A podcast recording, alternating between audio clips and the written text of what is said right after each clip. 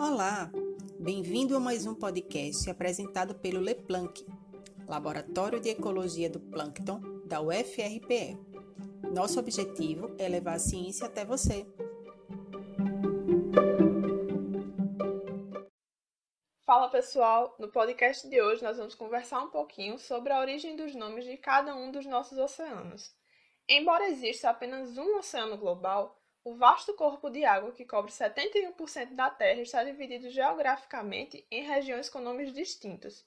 A mitologia grega, aliada à astrologia, influenciou a escolha de alguns nomes dos grandes oceanos, como o Atlântico, enquanto outros foram nomeados de acordo com suas características, como o Pacífico.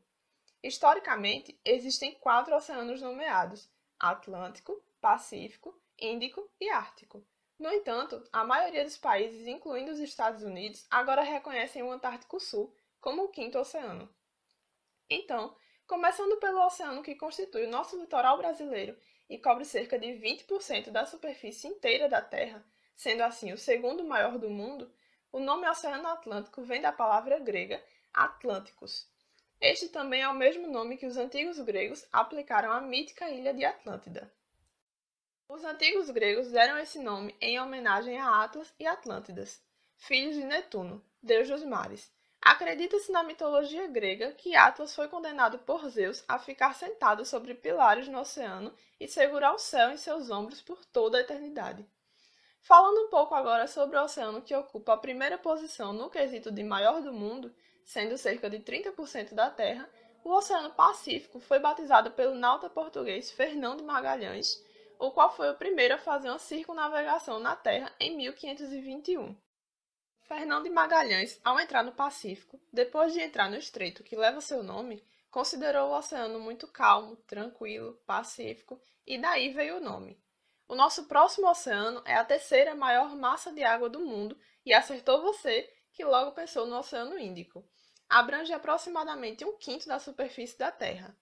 Enquanto o resto do mundo se refere a ele como Oceano Índico, os antigos textos em sânscrito denominaram este corpo de água como Ratnakara, que significa mina de pedras preciosas.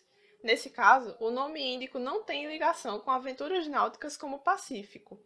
O nome vem da Índia, país predominante na região do oceano em questão, e também faz referência à Indonésia. Falando agora um pouco sobre o Oceano Ártico, ele é o menor dentre os cinco oceanos e é também conhecido como Oceano Glacial Ártico. Seu nome está relacionado com a palavra grega Arctus, que significa urso, porque está sob a constelação da Ursa Menor no Polo Norte. Por fim, mas não menos importante, nós não poderíamos deixar de falar sobre o oceano qual muitos oceanógrafos consideram como o mais jovem dos oceanos do mundo. Estamos falando do Oceano Austral, que esconde em seu interior nada menos que a Antártica. Por isso, é também conhecido como Oceano Antártico. Portanto, o seu nome vem da oposição geográfica ao Oceano Ártico, estando localizado próximo ao Polo Sul.